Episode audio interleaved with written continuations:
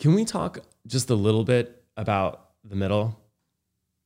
The thing is, we hear a lot of noise out in the ether from Fox News or MSNBC or every blog you can imagine about this headline from the left or this headline from the right. But if we get into the facts of it all, we realize that those things don't represent the views of the majority of Americans on either side of the aisle.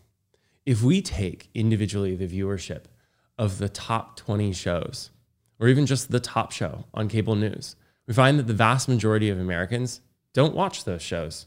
They don't pay attention to them. They do watch things like the Super Bowl and broadcast television and Bird Box on Netflix, but they don't watch Tucker Carlson or Rachel Maddow. In fact, fewer than 10% of the American population does. So if they don't watch that, then who are these other 90%? Politicians would have you believe that they're the silent majority on their side of the aisle. But there's no evidence for that. And in fact, the evidence is quite to the opposite. You see, in the last election, almost just as many people didn't vote as did. If they were truly passionately on that side of the aisle, wouldn't you th- thought that they would have supported their candidates? They didn't because they're tired of the bickering and partisanship of current politics. And they're tired of being sandwiched on one side of the aisle or the other. And sure, we may hit record turnout in an election, but that has nothing to do with activating the middle. The answer is the silent majority is that middle. They're the people who believe in the common shared values that we share as a country. Now, what those values are and how far they extend, that's the, a matter for a whole different debate. But there are some things that we believe in, particularly in the fact that we can be a good people and that together as a nation, we can rise to our better angels. But we're not allowed to do that when we hear Fox News and MSNBC on both sides chirping in our ears. And yet, why? Why do we allow that? They are in ad networks, they're television networks, run on ad dollars. They're beholden to advertisers. So, where did it come from? It came from the single greatest evil plaguing America today. And I mean that with all sincerity. Yes, social injustice is incredibly difficult and tractable problem. Racism is a problem. Economic inequality is a problem. All of these problems, though, would be much easier to solve if we just got rid of gerrymandering. By now, you've probably heard of gerrymandering, but if you haven't, it's the practice of carving out districts so that people of a like mind vote for a like candidate.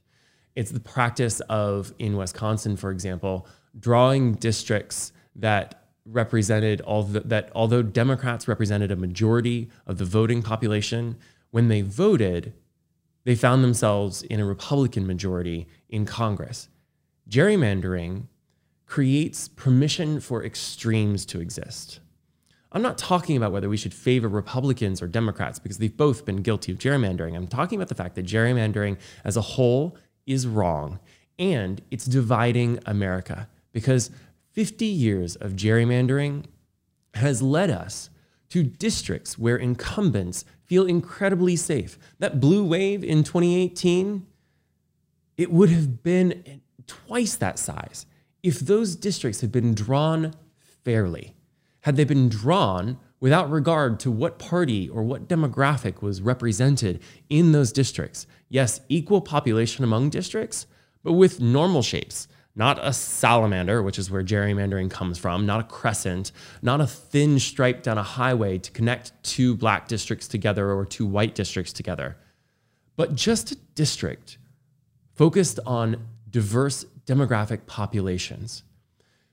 In that case, the candidates who run in that district need to adhere to what the vast majority of those people in that district think. They need to hear their constituents. They need to listen to their constituents. They need to react to their constituents. They need to focus on that middle that we spoke about the people watching broadcast television and Bird Box. But when we have gerrymandering, those people don't have to listen to the middle because districts are constructed in a way that severe and extreme minorities control who gets elected Or, better yet, that one district will permanently vote for only one party, whether Republican or Democrat. So it allows that Republican or Democrat to take an extreme position, knowing that no one of a more moderate position from the other party is ever going to win because the district has been gerrymandered to be safe.